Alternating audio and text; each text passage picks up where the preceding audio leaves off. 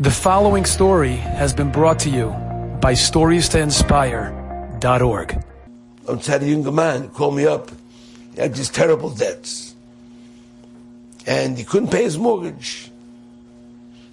He called me up. I said, I have bitach. I said, Hashem knows. Hashem gave you the house. Hashem knows the houses are not for free. Hashem no- didn't give you the house and say, you know what, I'm going to give you the house. And now it's your achrayas to find the money, how to support this house. That's shtus. That's what everybody thinks. Hashem gave, it's like if parents give a guy, here's fifty thousand or one hundred thousand for down payment. The rest you have to take care of.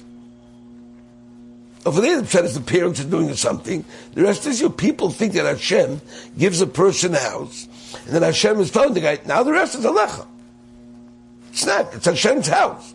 Hashem gives you the house. He knows what the house costs. And if Hashem gives you a house, you can expect him to help you pay the mortgage. Anyway, I told this to the guy, and the guy says, wow, I never heard that. I thought it's like a fear. I thought that Moshe gave me his mom's exact Moshe. It's a chas for Shalom. Anyway, next thing I know, his father calls me up. He said, I have to ask you a favor.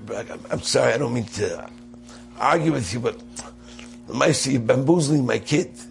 You're giving him these false hopes that Hashem's going to pay the bills, the mortgages. I said, who do you think pays the mortgage? Hashem always pays the mortgage. Every mortgage that gets paid, it's Hashem paying the mortgage. Whether Hashem puts the money in your right hand, right pocket, and then you bring it to the bank, and you put it in the bank, and then you write a check, and the bank releases the check. It's all from Hashem. Ultimately, it's all from Hashem. So what, what, what was lost? Father said, no, we don't live like that. You know, it's not responsible. I thought, he has the house already. So I'm trying to tell you that maybe you should stop learning and he should go to work. I said, is your husband, is your son steiging and learning? I said, do you think that Hashem wants a guy to, to whatchamacallit, to drop learning, steiging learning, to go to work? You think Hashem wouldn't want to help a person like that? I said, is your son the nature of a deadbeat? See, that kind of guy, I like to take advantage. I ran off the work, I won't work. No. I said, trust me, Hashem's going to pay the bill. So I hear him muttering, muttering under his breath.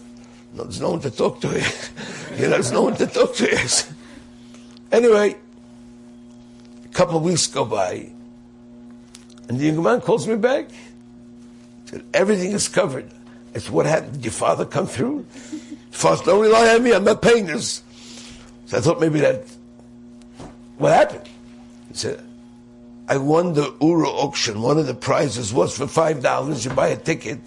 They pay your mortgage for five years. Mm-hmm. I said, Haydul Hashem ki taiv kila. So the father called me up to ask me Mechila. Tell him, I want to vince you on, you should be zeiqa. To be like your son. First, steig like your son. Then work on bitach like your son. And then Hashem will help you pay your bills also.